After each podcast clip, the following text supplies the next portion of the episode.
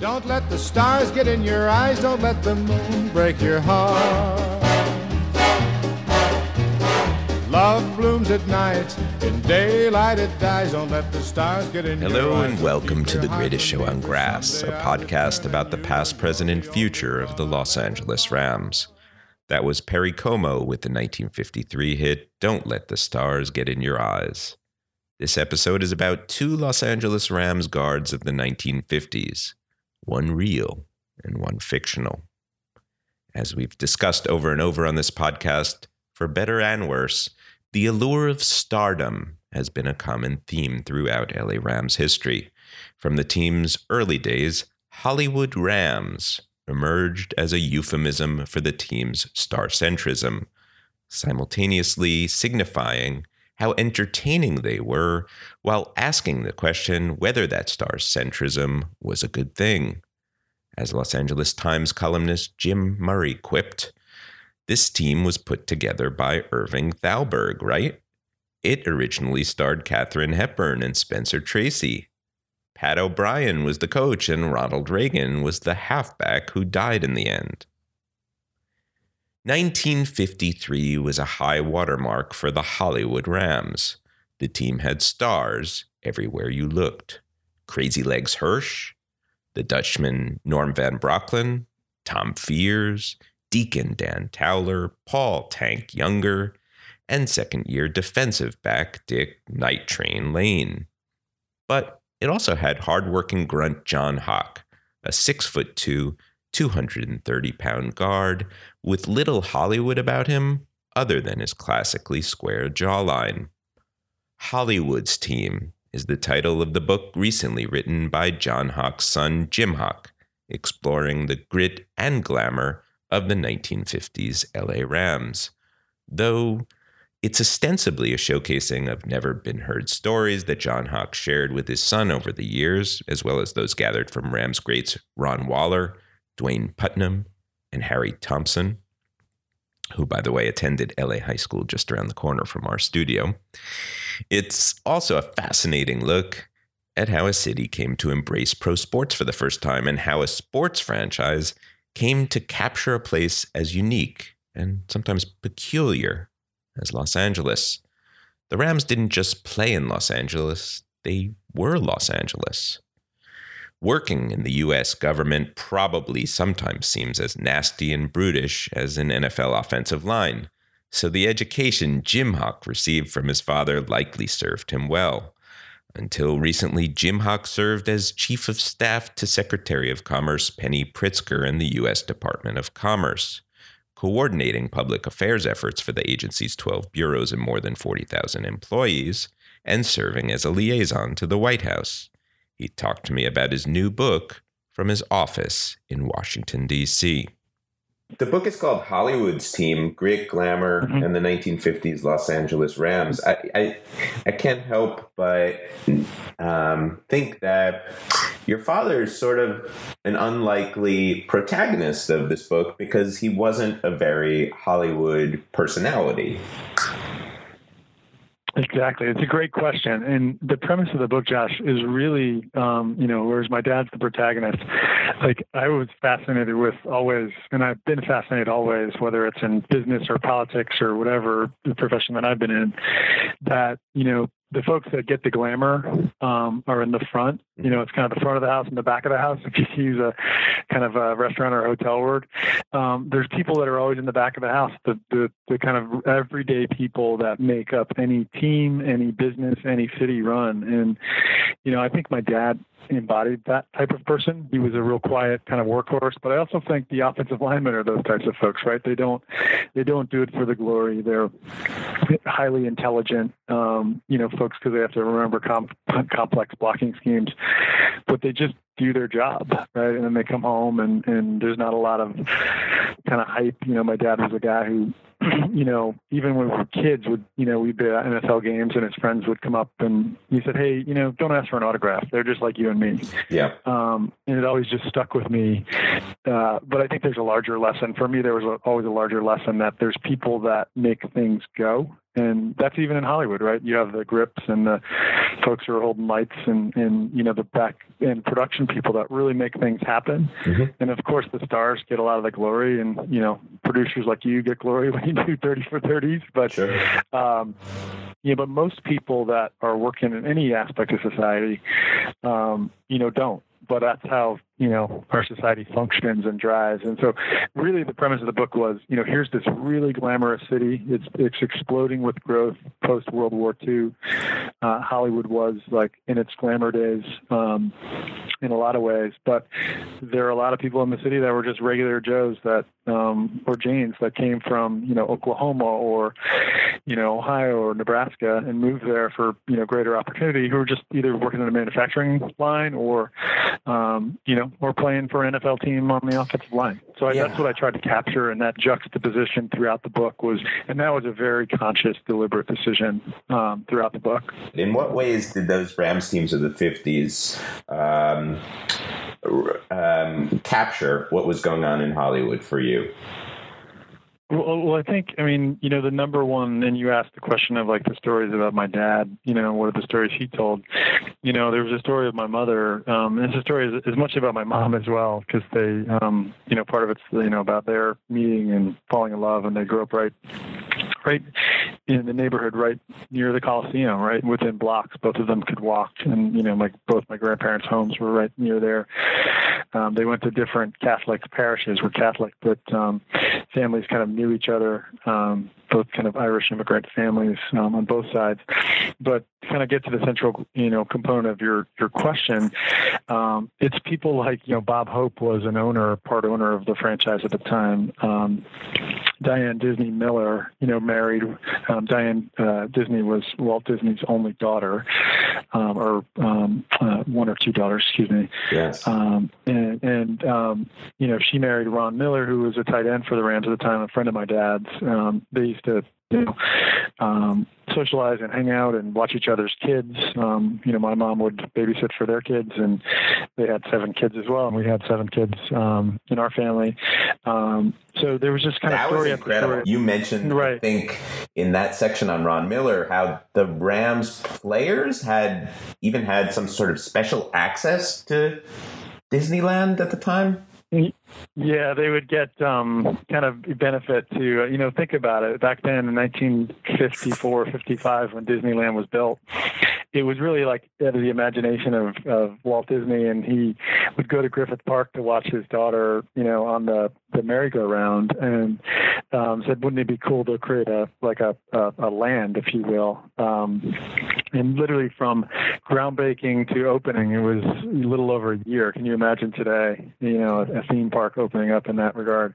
But yeah, no, they they that was part of the marketing of the park was you know the Rams were a sports team, and obviously you know there was some benefit to um, you know giving um, you know some some access. It also um, you know Disney was new. The show on in the national uh, television program started that same year in the 54, 55 time frame. So it hadn't yet exploded nationally. So he was marketing at the same time. So he knew who were those key folks around the city. Um, you know, and his Diane had married Ron Miller when she was at when they were at USC.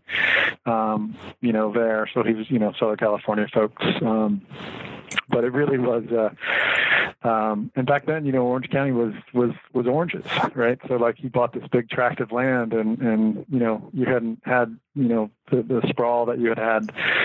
Um, you know, we just come accustomed to now, but in 1955, that was not. Uh, it was still a pretty uh, pretty open rural place. Um, yeah. What were some examples of uh, the RAM? I think you've already mentioned some of them um, in passing, but what were some of the RAM's innovations uh, in the 1950s? Yeah, I mean, I think the number one one was, you know, obviously being tied to Hollywood, but Um, so, you know, kind of one of the first kind of modern passing offenses. Um, Sid Gilman, the coach who, you know, was the former coach at Cincinnati and Miami of Ohio, who's in the NFL Hall of Fame. Um, you know, the modern passing tree kind of comes through Sid Gilman, you know, just in terms of, you know, it was passed down to Don Coryell and then, you know, Joe Gibbs and, and Bill Walsh and all those folks. Um, but it's, you know, football innovates over time. So, you know, I would start first with kind of the innovative offense. You know, up until the, the, the 1950s, it really was like kind of a grind it out type of game.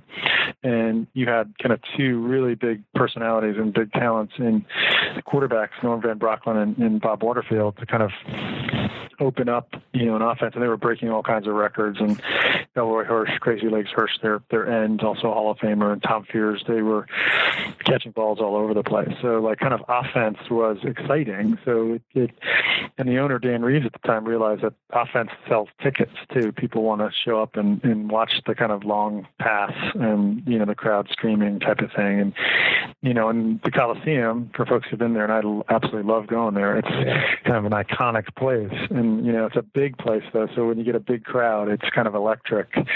So you can imagine a you know 70, 80 yard touchdown pass. Um, how a place completely explodes with emotion, right? So that's one thing. I think, you know, a few of the other innovations I would say, um, you know, they were the first team to integrate, um, you know, the first team to have African American players, and that was a big deal. It was, you know, the NFL at the time wasn't as big as Major League Baseball in kind of the American psyche or kind of daily life.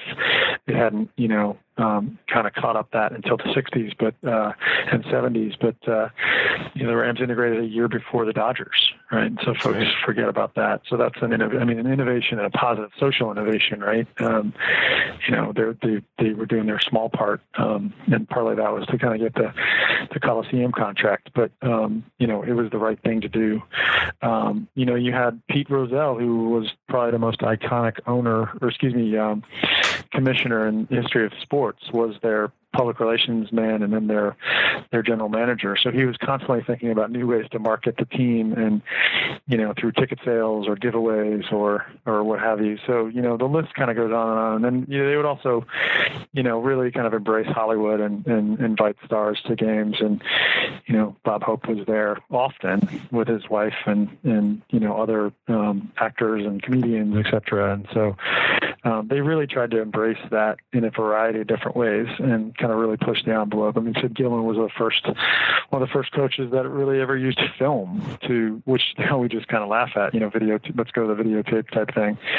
Um, but he would use it as a teaching tool and a learning tool. And, you know, that was one of the first coaches who did that um, in the NFL.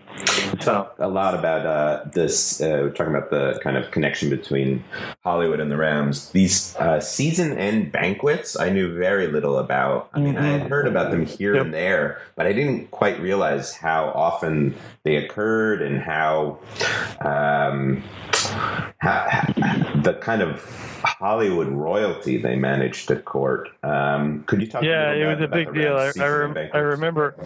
That's a great question, Josh. I, I remember hearing stories from my parents um, about the banquets. Um, you know, they had these old time photographs that um, I didn't put it in the book um, just because the layout was a little, a little, squirrely. But um, you know, had these.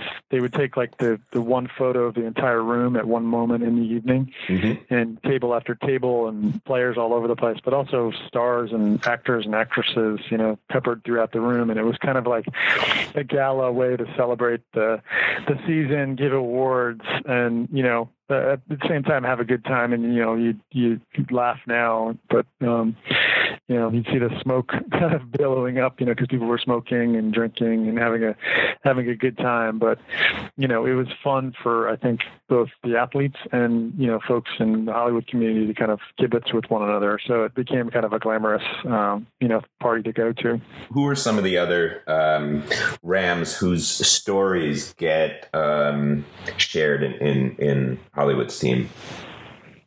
Uh, great question. I, I talked to a lot of players, um, you know, former players and teammates of my dad's and others throughout the throughout the book, um, and interviewing. You know, everyone from you know, Frank Gifford, for example, who, you know, longtime giant, but he was um, born and raised in Los Angeles and went to USC. And he told me a lot of, a lot of interesting stories about what it was like, um, you know, to, to be in LA at the time.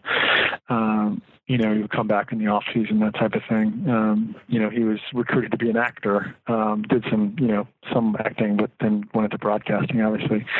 Uh, but other people like that I had spoken with, Les Richter, who was one of the people at my dad's um, funeral, who was one of the inspirations because he was telling a lot of stories. He was a, um, you know, traded for 11 or 12 players at the time. Um, you know, just an incredible uh, linebacker and defensive player. Um, you know, people like Duane Putnam, who was my dad's best friend on the team, who um, was a really solid player, went on to have a long, distinguished assistant coaching career. But he was just one of the, again, like my, like my dad, just one of those solid people that kind of makes things go. So, you know, person after person, I talked to Art Donovan when he was still alive. And, and when I started the book in 2002, you know, I put it away on the shelf for a few years. So, you know, I was able to talk to a number of folks over, over a series of years.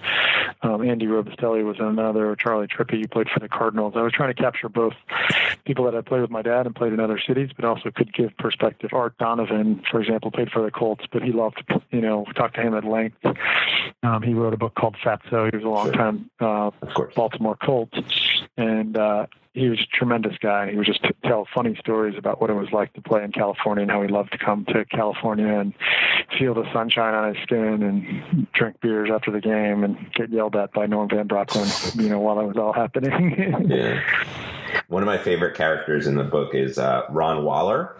Yeah, absolutely. Ron was a, a, good friend of my dad's. Obviously, married Marjorie, who's part of the Post cereal family fortune, right? So, um, you know, they, you know, my dad told a story when I was a kid. Um, you know, ironically now with President Trump in the White House being at Mar-a-Lago, you know, because it was in the Post cereal family back then. Um, and, you know, going to these just glamorous places. Um, they had a home, a beautiful home outside of Washington. So they, you know, Washington, D.C. So when they played the Redskins, they would go there as well.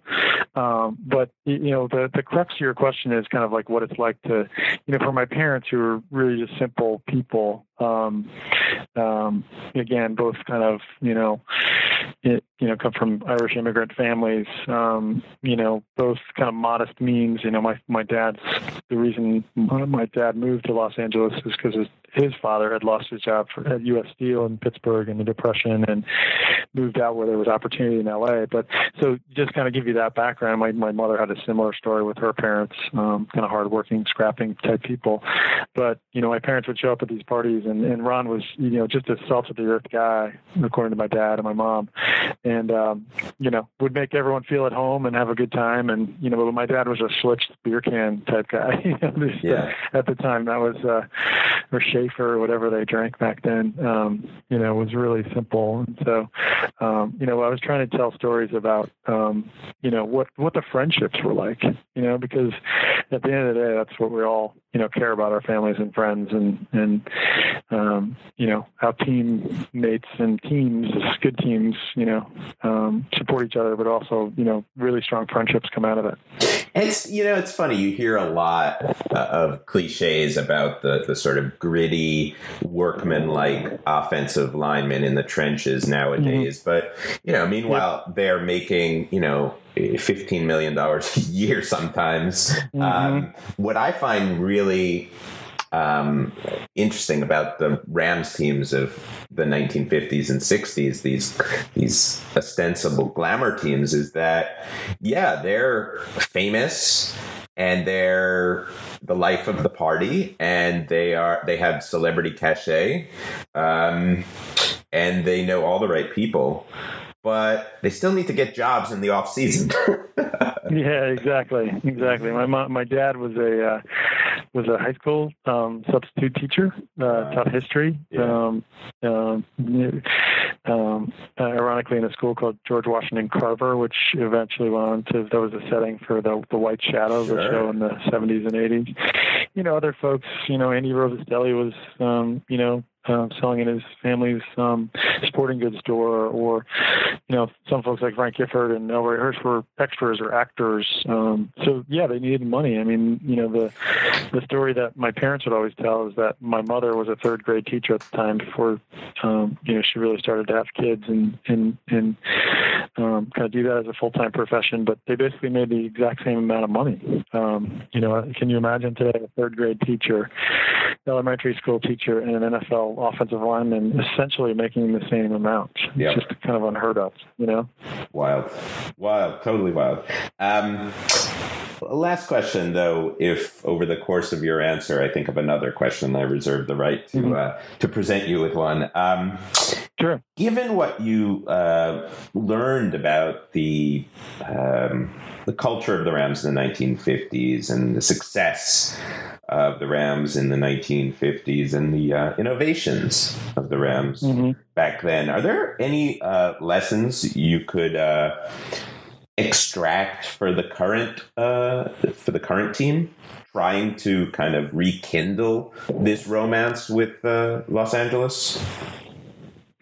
Great question. I think one is to embrace where they are, right? I mean, I always, I was re- incredibly excited when they moved um, back to Los Angeles. Um, you know, some folks would call it a restoration, not a relocation. I, I don't like when cities lose their teams, but um, you know, feeling the, you know, the, the the, the it was like some you know something getting ripped out of you when they moved, right? And I, I felt there were a lot of mistakes made at the time by the ownership and and not embracing the city and marketing the team and doing what needs to be done and kind of taking the, the easy road of of money in front of them in St. Louis and as opposed to kind of you know seeing the greater opportunity in LA, which there is because it's a much larger city and a much larger market.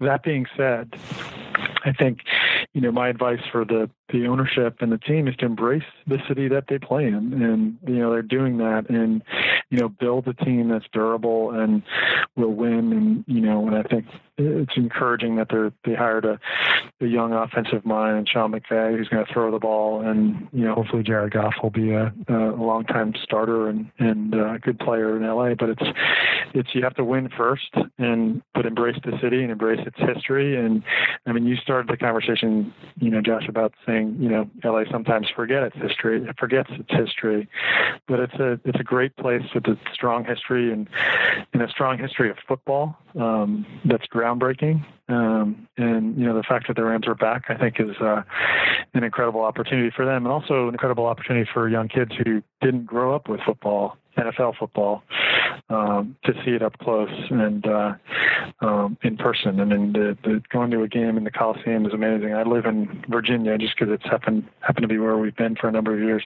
But we bought season tickets for the Rams, and I go out a couple times a year. My wife thinks I'm absolutely crazy, but you know, that's fandom, I guess. That's right. I actually did think of one more question um, while you were sure. while you were speaking. Um, you're um, you're in politics. You alluded to working for Senator Dianne Feinstein. Uh, so mm-hmm. Um, I guess I I can't help but wonder uh, what was more difficult uh, for you uh, to um, watch the Rams' performance on the field last season, or uh, while that was going on, watch the sort of um, transition uh, of power yeah, yeah, yeah. from uh, the Obama administration to the Donald Trump well, full administration? full, full yeah, full disclosure, it's a great question.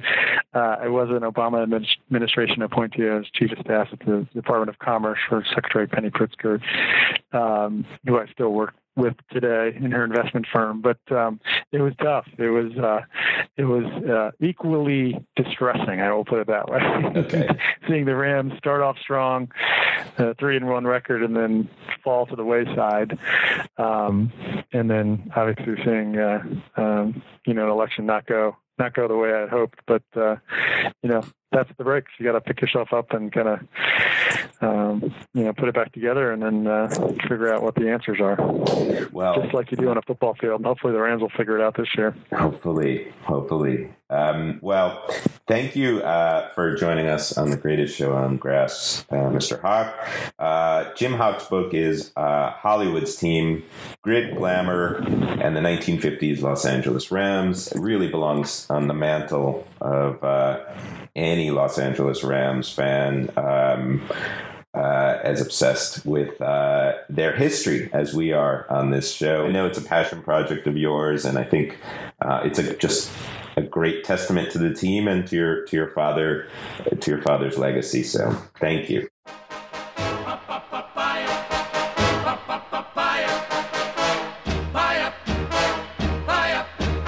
And finally, we return to a segment that we call Film Study, in which we dissect an episode or scene from a film or TV show that prominently features Los Angeles Rams.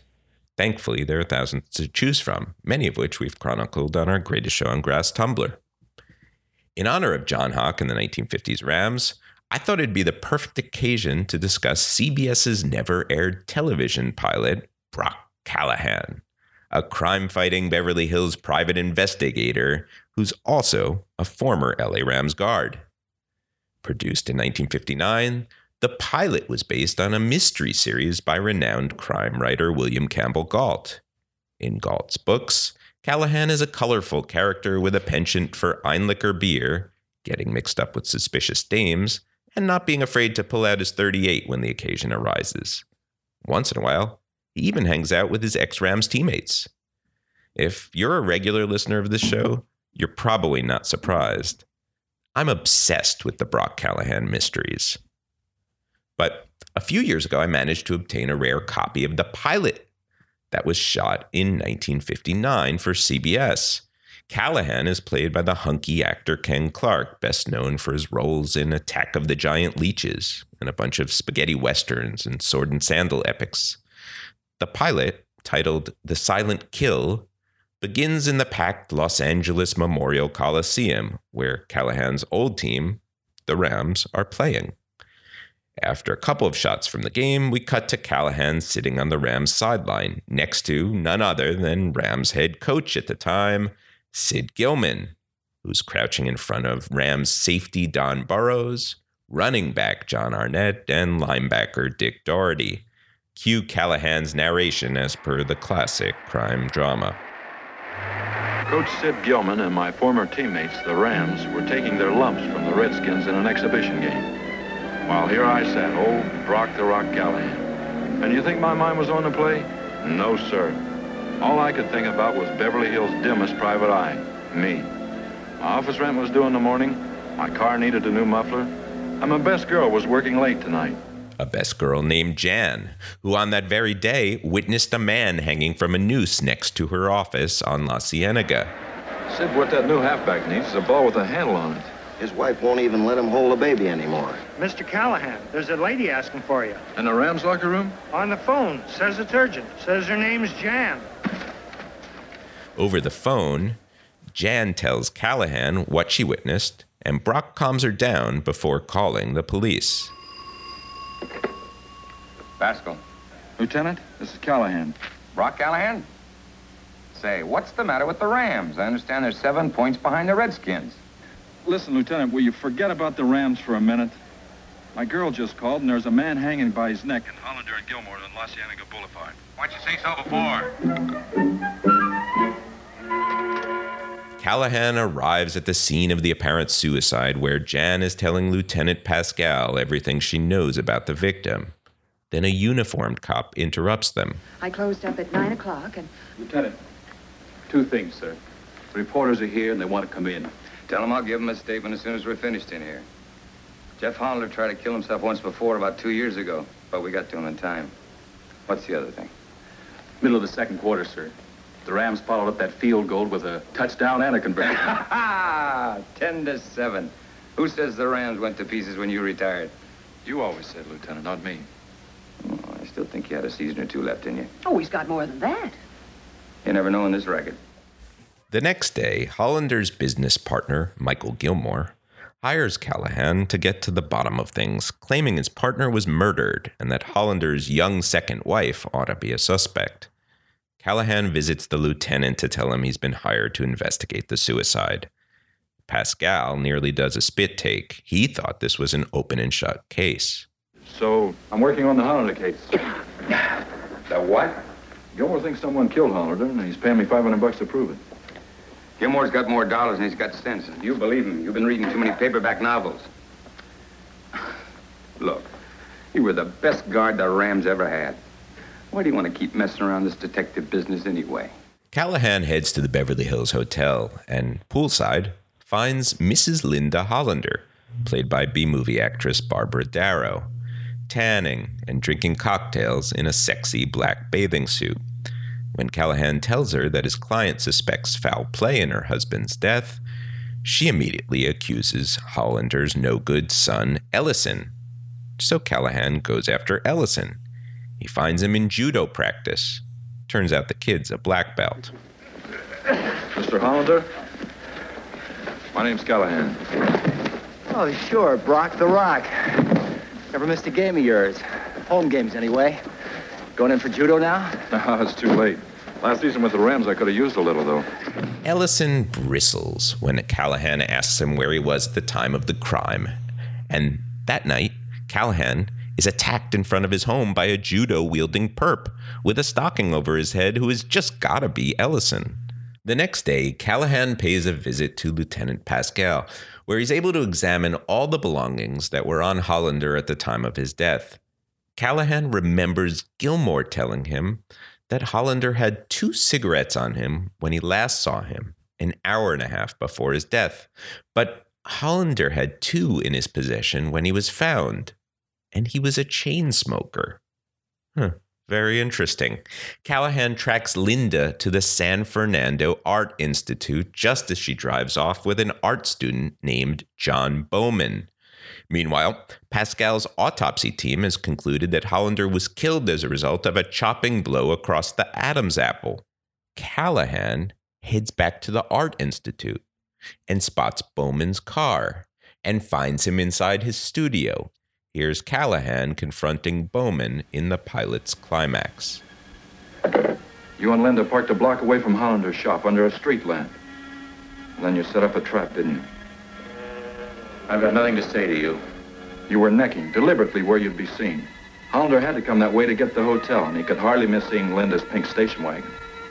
He jammed on his brakes and came charging over. Linda got in his car for a quiet family-type chat. And that's when you moved in and chopped him across the Adam's apple. Linda ran back to her car, drove to the hotel, and set her alibi into motion. You drove around in Hollander's car for about an hour. The body on the floor. Somehow you kept the body warm. My guess is you rigged up an electric blanket. Then just after 8.30, you strung him up and left his car out back. Yes, an electric blanket. Bowman attacks Callahan with the chisel he was using on his sculpture, and the two do battle. The police arrive just as Callahan pancakes Bowman as if he were going up against a redskin pass rusher back at the Coliseum. Now, why couldn't you attack like that two years ago against the 49ers? I was just a growing boy in those days. It's not terribly hard to ascertain why Brock Callahan didn't ultimately get greenlit. Its story is convoluted, its characters are wooden. It's a lackluster adaptation of the books. Though, for the purposes of this podcast, I think it's a fascinating Rams relic. For one thing, in having the artist Bowman attack Callahan with a chisel, it's almost as if the story is commenting on Callahan's unlikely hero status. An old football cliche is to call a player chiseled out of stone. It's a cliche rarely applied to offensive linemen. Watching Callahan fend off a chisel, it's as if his character is saying that he doesn't need to be chiseled to be a star. Even a guard can be the hero.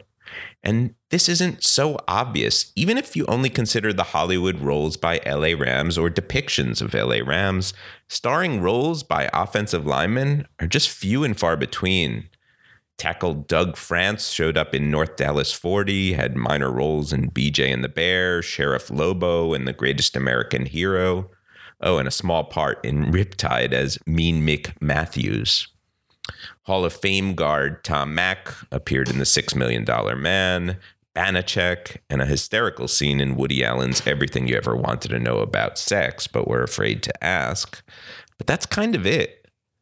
That an entire mystery series could revolve around a Rams offensive lineman as hero, a series that could very well have been a network television show, should remind us that you don't have to be a skill player to be a star. That an offensive lineman can possess grit and glamour. At least in Hollywood, he can. Thank you for listening to the greatest show on grass. If you like the show, please subscribe, rate, and then review it on iTunes and recommend it to the Rams fans in your lives, whether they've been rooting for the team for 63 years or one year. Too many miles